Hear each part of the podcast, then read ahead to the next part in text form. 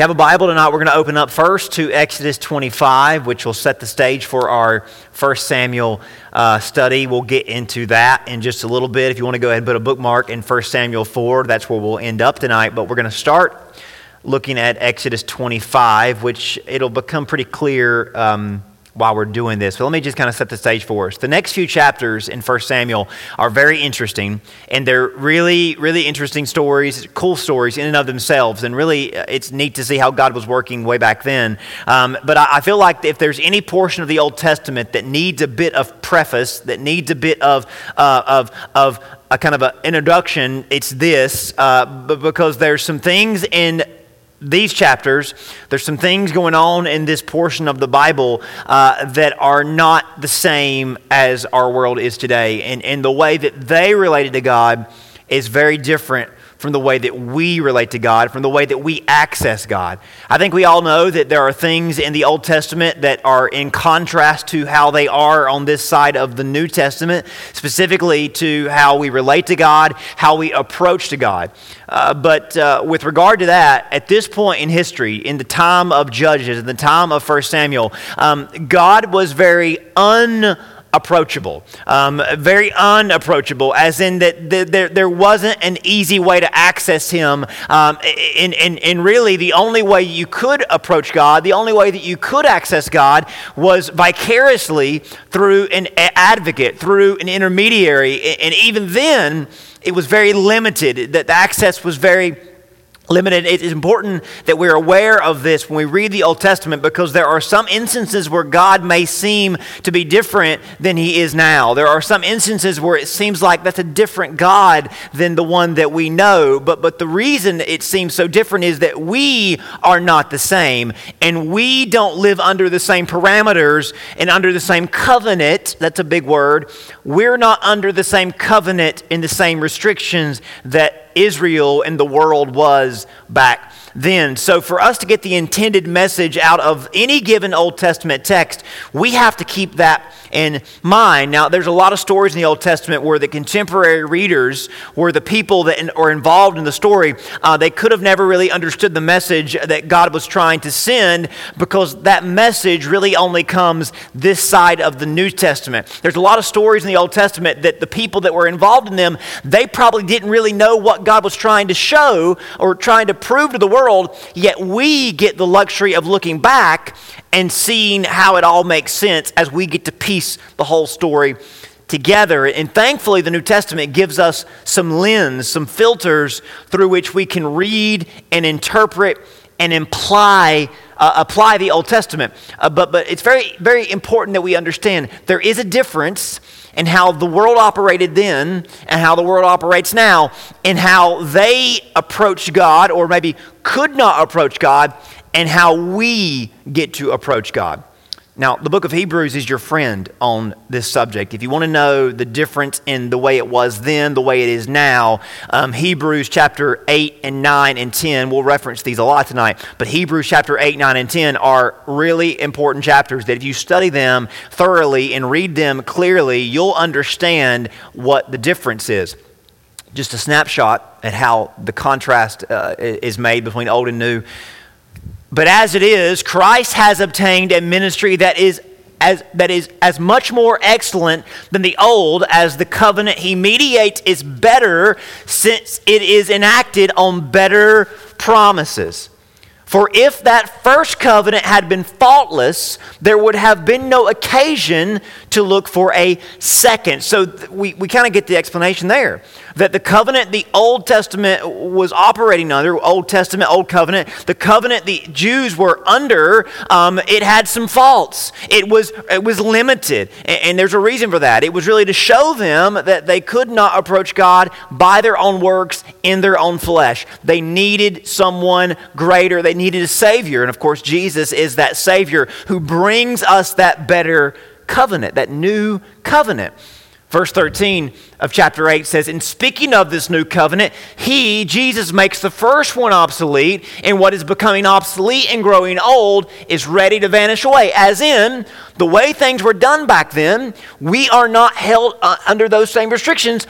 And you'd be surprised, a lot of Christians operate and act as if and approach God as if they're still under that old covenant, and we've never even lived in a world where that old covenant had any power which is really just comes down to unfortunate biblical teaching or unfortunate biblical instruction where people just didn't rightly divide the word of truth. And, and again, that's, that, that's something that happens very commonly, unfortunately, in the world. Now, the scripture is still God's word. This is not me saying the Old Testament isn't God's word, it's making it very clear the Old Covenant uh, uh, is no longer uh, ruling over us. The, the Bible, the Old Testament, is still God's word.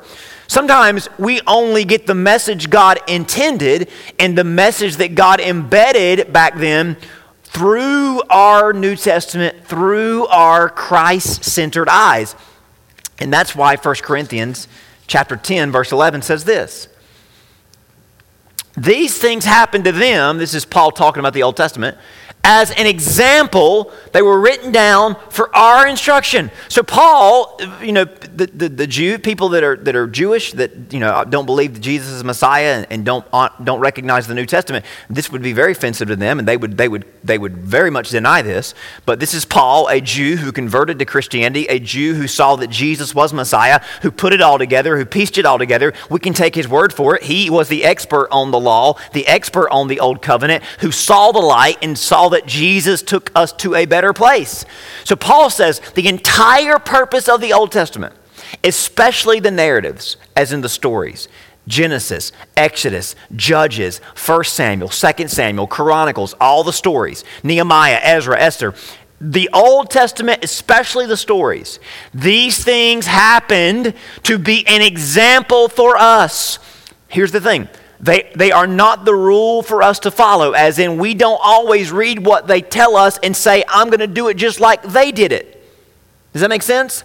There's a story in Judges where Gideon is trying to decide whether he's going to follow God or not, or trust God or not. And then he puts the fleece out because he needs some proof. But we who know the New Testament say, no, no, no. We don't have to put the fleece out because the Bible says to walk by faith.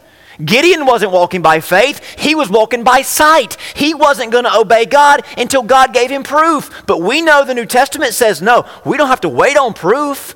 We walk by faith. We know God's going to make a way. We don't have to wait until He puts some dew on the garment in the morning, right? But, but we often mix this stuff up, don't we? We often confuse it. But the point is, just because someone did it a certain way doesn't mean we do it the same way. In some instances, we see how they did it and realize we can do it better and we can do it different because we're not under the same limitation and the same law that they were. Does that make sense? In some instances, we see that God works in the same way. In others, we see that we can do it a different and better way. Same God, but the difference between us and them is that we know God in the free pardon of sin. We know God through Jesus, and Jesus lives in us, and that wasn't the case for them. Wasn't the case. And we'll talk more about that in just a little bit. So these things are for our example. Now, you may ask the question, and, and this is a good question. So if you've never thought about it before, maybe this is a question that you'll suddenly think, well, that's a good question. Because somebody's going to ask you this question if you explain the, how the, the New Testament, Old Testament works. Someone's going to ask you, well, what if somebody picks up the Bible that's never heard any of this? What happens if somebody picks up the Bible and reads from Genesis to Revelation? What if they don't know that as they're reading? Well, it's going to be a problem if they, if they stop in Leviticus and I'm not being silly. I mean, if they just stop it halfway through it, then they're going to have some problems because they're going to try to do it as the Jews did it, and you really can't do it as the Jews did it because they're, number one, they're not unless they're in Jerusalem, and even if they're in Jerusalem, there's no temple anymore, there's no sacrificial system anymore. So that should tell people something's different because literally that was burnt down right after Jesus rose from the grave. God, sent, God made sure that there was no way you could be stuck in that world. But my point is, if, you, if, if someone naively picked the Bible up and they started reading in Genesis, if they get all the way to the end, here's what they're going to find out. As you read the Old Testament, even though the New Testament is a long way off, it's obvious as you read the Old Testament, things are not as they are meant to be. It's obvious. It's clear there are some cracks in the concrete as you're reading the Old Testament. And you see unfulfilled promises, and tonight's story in Samuel is a perfect example of that. But number two, as you read the Old Testament, you're going to sense this longing. You're going to sense this desire for a better way. You're going to see this from Abraham, from Joseph, from Moses, from David, from all the prophets. They are always acknowledging this is not the perfect forever plan. This is a preview of something better. So by the time you get to the New Testament, you will see the New Testament answers the longing of the old. As in all those desires of a better way, the New Testament comes along and says, Jesus is the better way. You've heard it was said this way. I say it's done this way. Jesus said, something greater than Solomon is here. Something greater than the law is here. Something greater than the Sabbath day is here. You know those verses, don't you? Jesus says, I am the greater and better way. Those were just a preview. So even if you just read the Bible from front to back, you've never been to church, You've never, you've never heard Christianity explained, even if you read the Bible in a vacuum. I promise you, when you get to the New Testament, it will all make sense because the New Testament carefully and clearly and thoroughly and repeatedly explains it all. You don't need a preacher. You don't need a degree. You don't need to have all the information that maybe I or someone else has. You can get it yourself if you just read it from front to back. If you stop halfway through, then you'll be trying to sacrifice animals and try to obey laws and do all kind of convoluted things that will never get you to God. But thankfully, we can know the whole story. Thankfully. So there's no way, if you read it all, you get to Jesus in the New Testament and, and then you go back to doing it the way it was before. There's just no way you would do that. Somebody might try to make you or lead you into that way, but that, that's not going to happen if you do it wholeheartedly. So we've laid a foundation down for us tonight. So I want to talk about the major difference between God now and God then, or the way we relate to God now versus the way they related to God then. If you're students of the Bible, you know that God's accessibility in the Old Testament changes quite a bit from beginning to end. And really, right off the gate, right out of the gate, God goes from being very much present and active in the world, one on one with people, and quickly things change. How quickly? I mean, chapter 3, things change. And they heard the sound of the Lord God walking in the garden in the cool of the day. And the man and his wife hid themselves. So what happened to fall to make the world fall away? People hid from God. The story is not God got mad and God said, Get out. The story isn't God hid himself. The story is that Adam and Eve sinned, and in their sinful nature, they turned away from God. That's the story. And that's what's wrong with all of us. We hide ourselves, we turn away, we have fallen away. After the fall, anytime you see that God tried to make himself known, people were always hiding, they were always turning away, they were always resisting, and, and they were afraid even. And and it, became clear that people should be afraid because in their sin, in their flesh, they could not stand in the presence of a holy God. Even Moses had to hide behind a cleft in the mountain, a, an opening in the cave of, of, of the mountain, because even he could only get a glimpse of God's backside, as it were.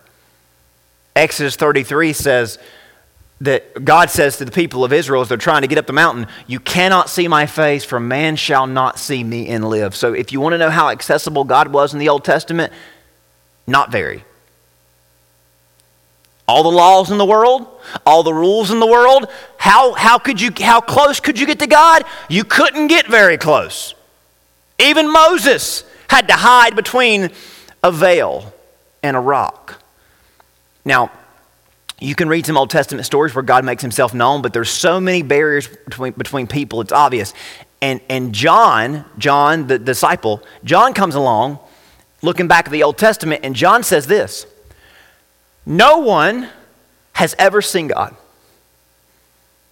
And, and, and people will say, well, well but didn't, didn't Moses see part of God? Didn't Abraham? Didn't David? And, and, John says, let me just say this. If that's what you call seeing God, that's a pretty pitiful sight. Does that make sense? If, if what they saw was the fullness of God, there's not much to see. As in, they were veiled, they were separated, they were distanced. Just see what I'm saying? Religion only got them so close, and John says, I'm not satisfied with what they saw. But listen to the story I've got to tell, because I'll tell you how I stood face to face with God in the flesh. You want to know the difference in the Old Testament New Testament? The Old Testament, no one could ever see God and live. The New Testament, you can walk hand in hand, side by side, eye to eye with Him. Pretty big difference, isn't it? People may have saw some manifestation, but John says that was not the real deal. So they couldn't see God and live. So when in the Old Testament, God institutes a, a, a temporary way to help people get as close as they could to Him, to get some kind of connection, to answer that cry of their heart in this limited way. So that's where we get the sacrificial system, the sacrificial system, which gave limited access, temporary atonement, previewed the full and final redemption through Christ. Now, if you know the story, Israel's at Mount Sinai. They get the law, which confirms they're guilty in their sin. They get the law, and what happens? That Moses is up on the mountain getting the commandments, and they're down at the bottom of the mountain partying and reveling and worshiping idols, which should tell you that they, they were never going to be able to keep the law. Moses comes down the mountain, and what does he do with the commandments? He breaks them out of anger. But what's the symbol there? They were broken as soon as they were given. You see that? He shattered the commandments because they were already broken. So God gives them a sacrificial system. It would not get them all the way to God, it would just help them temporarily get some sort of connection, some sort of uh, uh, a remedy. A priesthood was appointed. They would represent the people. They would go into a holy temple, a holy tabernacle. Initially, it was portable. It would, it would soon be built permanently. They would go into a temple. There was veils and altars. There was an intercessory uh, uh, procedure. Thankfully, you really don't know. You really don't have to know all the details. You don't have to know how it worked because we'll never live in that world where it worked that way. Thank God. But the gist of it was that they built a temple. There was drapes and curtains, and there was a uh, there was a sanctuary where everyone could gather. Well, as long as you were a man, uh, you could go into the outer court. Women and children, you were stuck on the outside. Men could go into the outer courtyard where you could drop your offering off into the hands of a priest, and then the priest would take it into the inner sanctum, the inner sanctuary, the holy place. And then the high priest would go into the holiest place, the Holy of Holies, and would perform a sacrifice on your behalf. And you waited at the outside, hoping that something was done for you. And you might feel something, but it wasn't going to be much uh, in terms of the, the, the vicarious connection with God. But the priest would go into the holy place where there was something called the Ark of the Covenant. Now, if you've watched Indiana Jones before, you might know something about the Ark of the Covenant. But if that's all you know about the Ark of the Covenant, thankfully the Bible's got us got more to tell us. Um, it's a large chest containing relics of the Exodus period where God would make his presence felt at certain times to certain people. Now, there's a lot more to be said, but I want to read the Bible's description of the ark and hear how God says he would make himself known around this place. Um, and that's why we've opened our Bibles to Exodus 25. So, verses 10 through 16 is going to explain what the ark was. There's a lot of details about how the ark was built, and, and I'll explain that in, in just a minute. So they shall make an ark out of acacia wood. Two and a half cubits shall be its length a cubit and a half its width. Now, a cubit is 18 inches, so you can imagine this is kind of like a very large chest. Um, a, a, very large um, seat or chest like you would have at the foot of your bed or in your closet, something like that. Um, a, a, a, cubit and a half its width, a cubit and a half its height. Um, so again, about 20 something inches uh, uh, uh, high, 20 something inches wide, and uh, 30 or so inches uh, long. And you shall overlay it with pure gold, and inside and out you shall overlay it, and you shall make it uh, uh, make on it molding of gold around it. So it was very glossed up, very glamorized. You shall cast four rings of gold for it and put it on the four corners. Two rings shall be on one side, two on the other. You shall make poles of acacia wood and overlay them with gold. So uh, uh it's got these hooks on the side to where the poles could slot through, so that you could, so it could be carried because they were moving this thing around. So I know this is kind of uh, not kind of a bad analogy because this is not this is the living God. This, in, but a casket, you know, right, has those poles on both sides of it, uh, right? And that's kind of the best, the best way, the best visual aid I can give you. Um, and again, maybe the, maybe they are based off of this in, in reality, right? But but a, ca- a, a chest with these poles on both sides. The poles shall be uh, in the rings of the ark, and they shall not be taken from it. Verse 16. You shall put into the ark the testimony which I have given you. So inside the ark were the, were the, were the broken the broken tablets, the broken tablets. Also, Hebrews tells us that, the, that, that some of the manna that fell from heaven was put in the ark uh, and the, the rod of Aaron, uh, the, the, the rod, the staff of Aaron that, that budded, it was a dead stick that bloomed, which was a picture of God giving life to the dead. So in the chest was uh, the, the commandments that were broken originally, um, the, the, a piece of the manna that fell from heaven, uh, and the staff of Aaron. So these, these relics of how God had worked in these days, reminding them that these are just pictures of something greater that they had not yet been able to experience. Verse 17 You shall make a mercy seat of pure gold, two and a half cubits shall be its length, and a cubit and a half its width. You shall make two cherubim of gold of hammered wood. You shall make them at two ends of the mercy seat. So on top of the chest was a lid, essentially, a lid.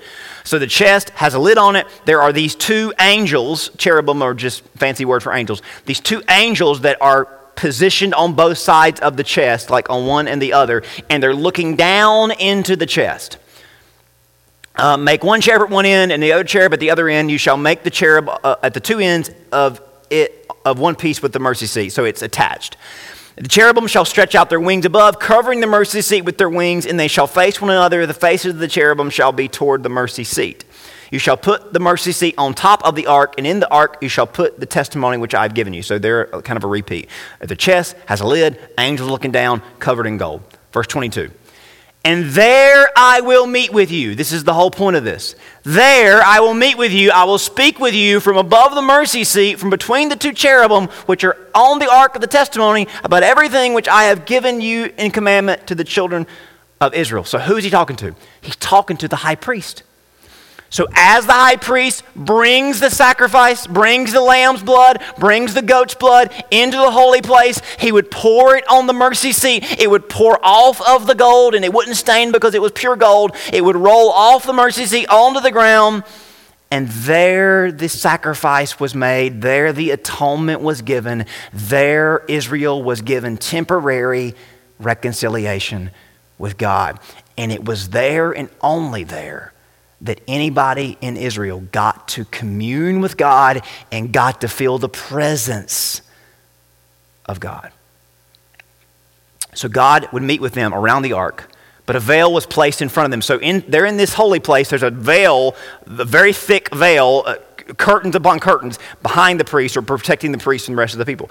Oh, by the way, he's got a rope tied around his ankle because he might fall over dead in there. Happened a lot.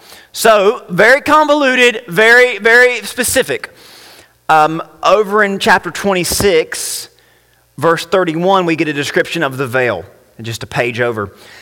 You shall make a veil woven of blue and purple and scarlet thread and fine woven linen. It shall be woven with an artistic design of a cherubim. You shall hang it from the four pillars of the acacia wood, overlaid with gold. Their hooks shall be gold upon four sockets of silver. You shall hang them, you shall hang the veil from the clasp, then you shall bring the ark of the testimony in there behind the veil. The veil shall be a divider for you between the holy place and the most holy. So at the front of the sanctuary, there were four pillars, which is why we've got four columns back here, representing uh, the, the presence of God, the promises of God, the, the, the, the, the, the covenant of God. So there's the, diff- there's the divider, there's a separation between the priest and the rest of the people. So now we, know, we know there's plenty that you can go and read in Hebrews about how Christ is our ultimate sacrifice. We no longer need a temple like this. We no longer have to have a priest that goes to a holy place once a year and does this repeat after repeat, you know, year after year. We know that when Jesus died on the cross, what happened? The veil was torn, right? Symbolizing that there's no separation between God and anybody anymore because greater than the blood on the mercy seat is the blood of Jesus on the cross. And here's how Hebrews interprets that. For Christ has entered not into the holy place made with hands, which are copies of the true things or pictures, but into heaven itself to appear in the presence of God on our behalf. So, what did Jesus do on the cross? He died for our sins once and for all. He takes his blood before the Father at the mercy seat in heaven. He pours it on the mercy seat, and you and I have un unfettered, unrestricted access to God forever and ever and ever through Jesus. Verse 26 As it is, he has appeared once for all, the end of the ages, to put away sin by the sacrifice of himself. So, all this Old Testament Ark of the Covenant veils, that's all over. Whew, thankfully, right? Hebrews 10, verse 12 says, when Christ offered for all time a single sacrifice for sins, he sat down at the right hand of God. That's the power of God. And from the power of God, from the right hand of God, what's he been doing? He's been pouring out his spirit to his people. So, what happened in the Old Testament? The priest in the holy place feels the presence of God, walks out, feels nothing. You and I, Jesus, is at the right hand of God, pouring out power from heaven to earth. It's very different, isn't it? How different? Well, the Old Testament previewed this. Ezekiel, Ezekiel saw a picture that God was going to put his spirit within us. So, not a priest at a holy place filling it a little bit and then leaving. The Spirit of God's going to go past the veil to the hearts of people because of what Jesus has done. The Apostle Paul took this to a whole other level when he said this We are the temple of the living God. If you ever hear me say something like, God is not stuck in this building, it's because He is not stuck in this building. Because this isn't the temple, you are. You, I, we individually are the temple of the living God because the Spirit of God dwells in our hearts. God says, I'll make them my dwelling place. I'm going to walk with them. I'm going to be with them. They're going to be my people, and I am their God. Isn't it a lot better on this side of the cross in resurrection? Why would we try to do it the old way? We can't even do it the old way. Why would we try to do it halfway like the old way? It's impossible to do it, and it, it, it's really, obviously, not, not desirable. So, we are, dwell, we are the dwelling place of God so much that this is what Paul says in 2 Corinthians. Clearly, it's much different and much better than how they experienced it in the Old Testament, isn't it? Back then, God was basically confined to a box. That's reducing it down a little bit, but don't you understand how they kind of saw it? Here's what happened. They initially saw this as a limitation, but after a while, the Jews thought this might not be a bad thing. I mean, God's not looking over our shoulder, checking on us all the time. We know where God's at. He's behind that veil in that holy place, and He doesn't really go, He doesn't know what I'm doing. He doesn't go follow me home. And even though He did know what they were doing, and He did look down from heaven, but you see how they kind of devolved this into something far from what it was supposed to be? God was stuck, and, and, and don't you see how people do this with church? Oh, God's only in that building. God doesn't know what I do at home and doesn't care what I do at work. God doesn't really have anything to do with my life. He's just at that building. He's at that altar. He's in that preacher. He's, he's up there. He's not with me. I go there and I feel him, but I don't really feel him anywhere else. If that's the way you've experienced God, I, I promise you, somebody's lied to you. It's better than that. But they thought, hey, God's stuck in a box. And, and, and their sensitivity in the building was heightened, but their sensitivity everywhere else was, was depleted. And here's something else that this God box did for people they convinced themselves that God was in the box not because of their weakness, but because of his own limitation. They convinced themselves that, well, God must be stuck in that box. God can't get to us. And don't you see how the devil turned this on its head? And the devil does this. Sometimes there's a case where God isn't doing something because of where we are or where we are, aren't, but we convince ourselves that God's the one that's got the problem or God's the one that's got the holdup. And what this does, it makes us look at God narrowly and we see him as an object. We see him as a box that we can carry around, push around, open up every once in a while, look inside, and then go back to doing what we're doing. But we think, well, well God, must, God must be weak. God must be limited. God is stuck in that box. I can do whatever I want to do, but God just, God only lives in that box.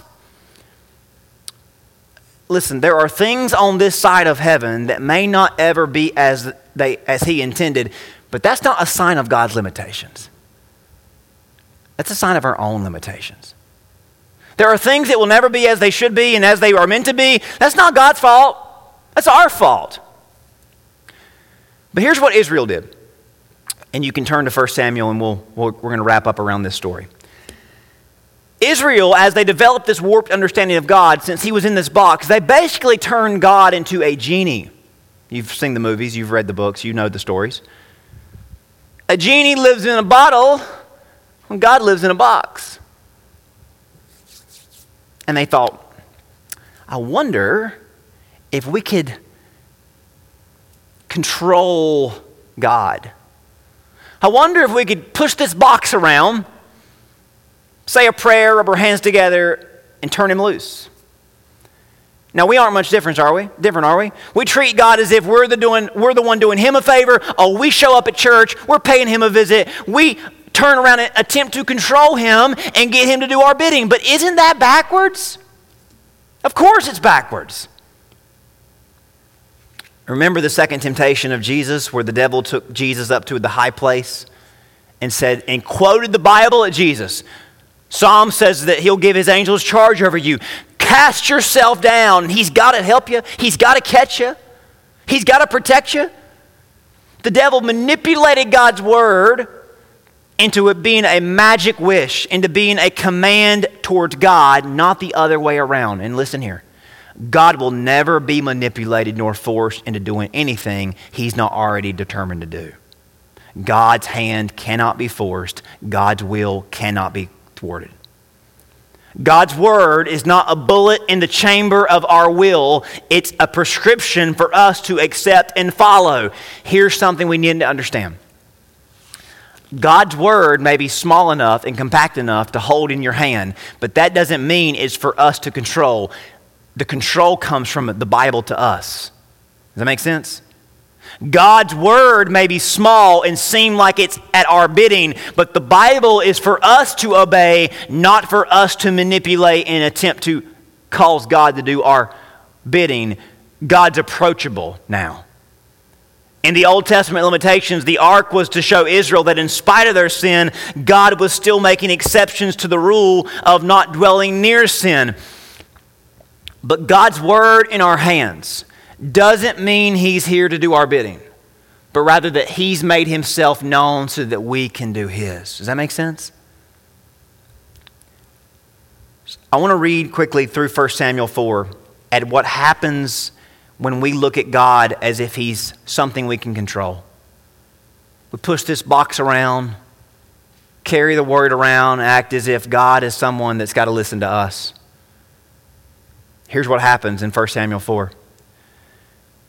The word of the Lord, the word of Samuel came into all Israel. Now Israel went out to battle against the Philistines and encamped beside Ebenezer, and the Philistines encamped in Aphek.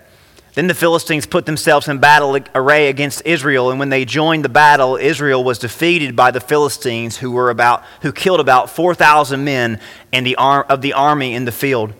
And when the people had come into the camp, the elders of Israel said, Why has the Lord defeated us today before the Philistines? Let us bring the ark of the covenant of the Lord to, from Shiloh to us, and when it comes among us, it may save us from the hand of our enemies. So the people sent to Shiloh, and they might that they might bring there from there the ark of the covenant of the Lord of hosts, who dwells between the cherubim. The two sons of Eli, Hophni and Phinehas, were there with the ark of the covenant. And when the ark of the covenant of the Lord came into the camp, all of Israel shouted so loudly that the earth shook. Now the Philistines heard the noise of the shout, and they said, What does this sound of this great what does the sound of this great shout in the camp of the Hebrews mean?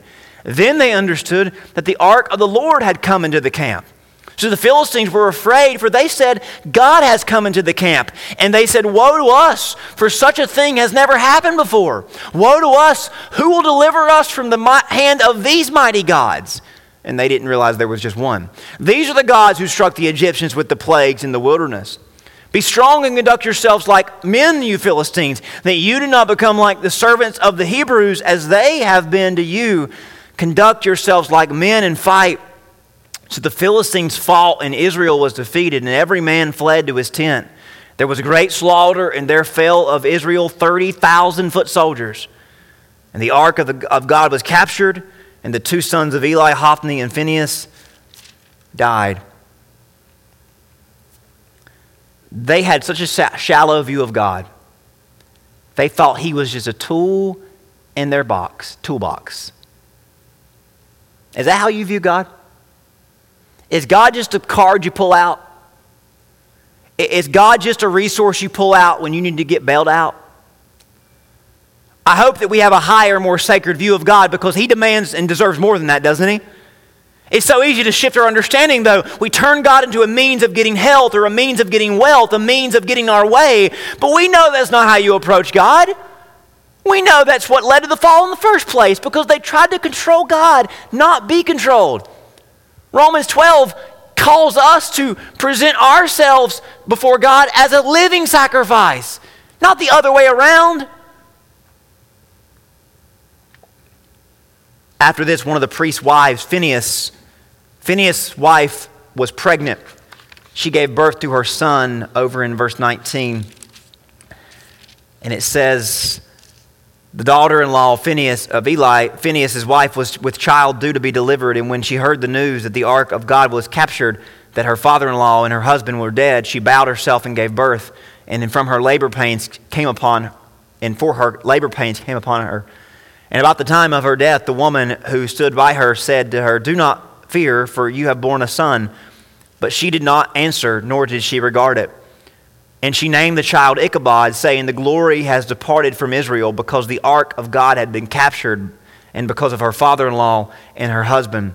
And she said, The glory has departed from Israel, for the ark of God has been captured. You've probably heard this evoked through the years the spirit of Ichabod. You know what the spirit of Ichabod is? It's when anyone, it's when we view God as a cosmic slot machine, as a cosmic vending machine, as a genie in a bottle. It's when we see God as a commodity to control. It's when we see God as someone that should obey us. We replace His glory with our own glory. God does not share the stage. Their glory was put in front of His, so He left the building or left the nation.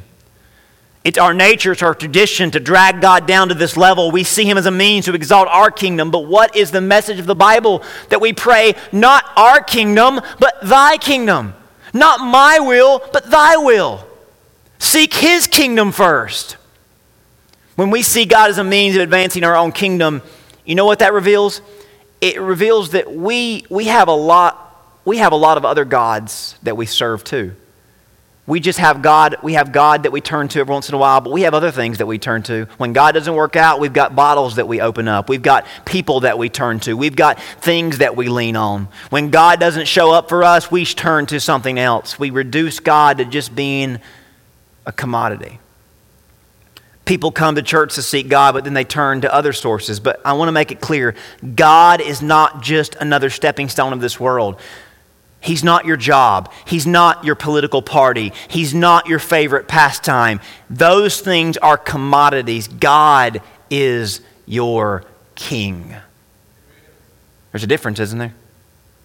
If you see God as just another commodity, well, I've got my money and I've got my job and I've got my family and I've got my political party and these, these all exist for me to be happy. If you think God is just another category, God is much greater than that. God is a king, and he sits on the throne, not on a shelf. It turns out that Israel had many other idols that they cling to. After years of spending, uh, of God being absent, of God being away, the prophet Samuel raises up 20 years later and the Ark of the Covenant is finally brought back. But Samuel wants the people to know just because the Ark is back doesn't mean God is back. Because God is not stuck in that box. God has been on a throne in heaven all this time. The way we're going to get God back in our nation is not by just paying tribute to the box, it's not by going through the motions, it's by surrendering to Him. Flip over to chapter 7. I want to show you a couple verses and we'll wrap and we'll, and we'll be done. Samuel calls the people, tells them to put away their idols. Chapter 7, verse number 8. We'll look at this in more depth next week. But he says in verse 8, Do not cease to cry out to the Lord our God for us, that he may save us from the hand of the Philistines. And the scripture says that the thunder rolls and the lightning strikes, and the people begin praying and they begin seeking God and they surrender to God. And in verse 12, it says Samuel took a stone and set it up between Mizpah and Shen, and he called its name Ebenezer, which means the Lord has helped us. So we go from Ichabod to Ebenezer from a band that should say abandoned by God to rescued by God. What was the difference? They surrendered. Why did Ichabod become the slogan for the nation? Because they tried to see God as something they could control. They tried to manipulate God. Samuel showed up and said, Guys, that's not how it works. Surrender. You want to see God thunder and move and save our nation and save our world and save our lives? It's through surrender. You don't negotiate with Him. You don't bargain with Him. You don't demand Him to do this or that. We worship, we serve, we surrender. That's how we must approach God. We've been given full access to Him, we've been given complete, unfiltered access to God. Have you surrendered to Him? Is the question. Are you looking for something from Him? Or are you looking for Him to make you someone for His kingdom? There's two kinds of people, there's two kinds of believers. The one that sees God in a box as someone they can control and something they can get, or the one that sees God on the throne and surrenders to Him and bows before Him and says, Make me someone I need to be for you. The former may seem more pressing, but the latter is what saves our lives and opens us up this much better. The Lord can help us. He can show us what's, bitter, what's beyond this life if we surrender to Him to break us out of the box that we're in to step into a life that He's enabled us. Church, we have it so much better than they did. They didn't know any better. We know better. God's not stuck in this building. God's not stuck on Wednesdays and Sundays. He's bigger than that. He's on a throne in heaven, and His power is coming to us. His Spirit is coming to us. If we surrender to Him, if we confess our narrow minded views and realize this life is about Him and for His glory, it will be said of our generation, like it was of Samuel's, that God has helped us, God has saved us. Through Christ, we have access to so much more. His Spirit's in us, His power is on us. We can be changed and make a difference in the world for Him. So let's go to Him tonight and ask Him to make a difference in our hearts, to free us from this old way, and to show us the better way. Heavenly Father, thank you so much that the, the, the, the the epitaph of our generation doesn't have to be Ichabod. It doesn't have to be that God has left us, the glory has left us. It's better than that, it's bigger than that. We can raise up an Ebenezer, we can raise up a rock of tribute and say, God has helped us, God has made a difference because we surrendered to Him. Lord, thank you for showing us how much better we have it in our generation than the Old Testament days. Thank you for making Jesus our Savior and opening the gates of heaven and pouring your power down on us. And God, may we not repeat their mistakes. May, may, may we not treat you as a commodity. May we not treat you as a genie in a lamp. May we not try to manipulate and control you, but may we surrender to you and say, Have your way, have your will, thy kingdom come. May we surrender and say, Lord, you are the king. We are here to serve you. Would you save us? Would you make a difference in our world? Father, thank you so much for your truth. Thank you for your guidance. We pray you would lead us and direct us until we come back. In Jesus' name, amen.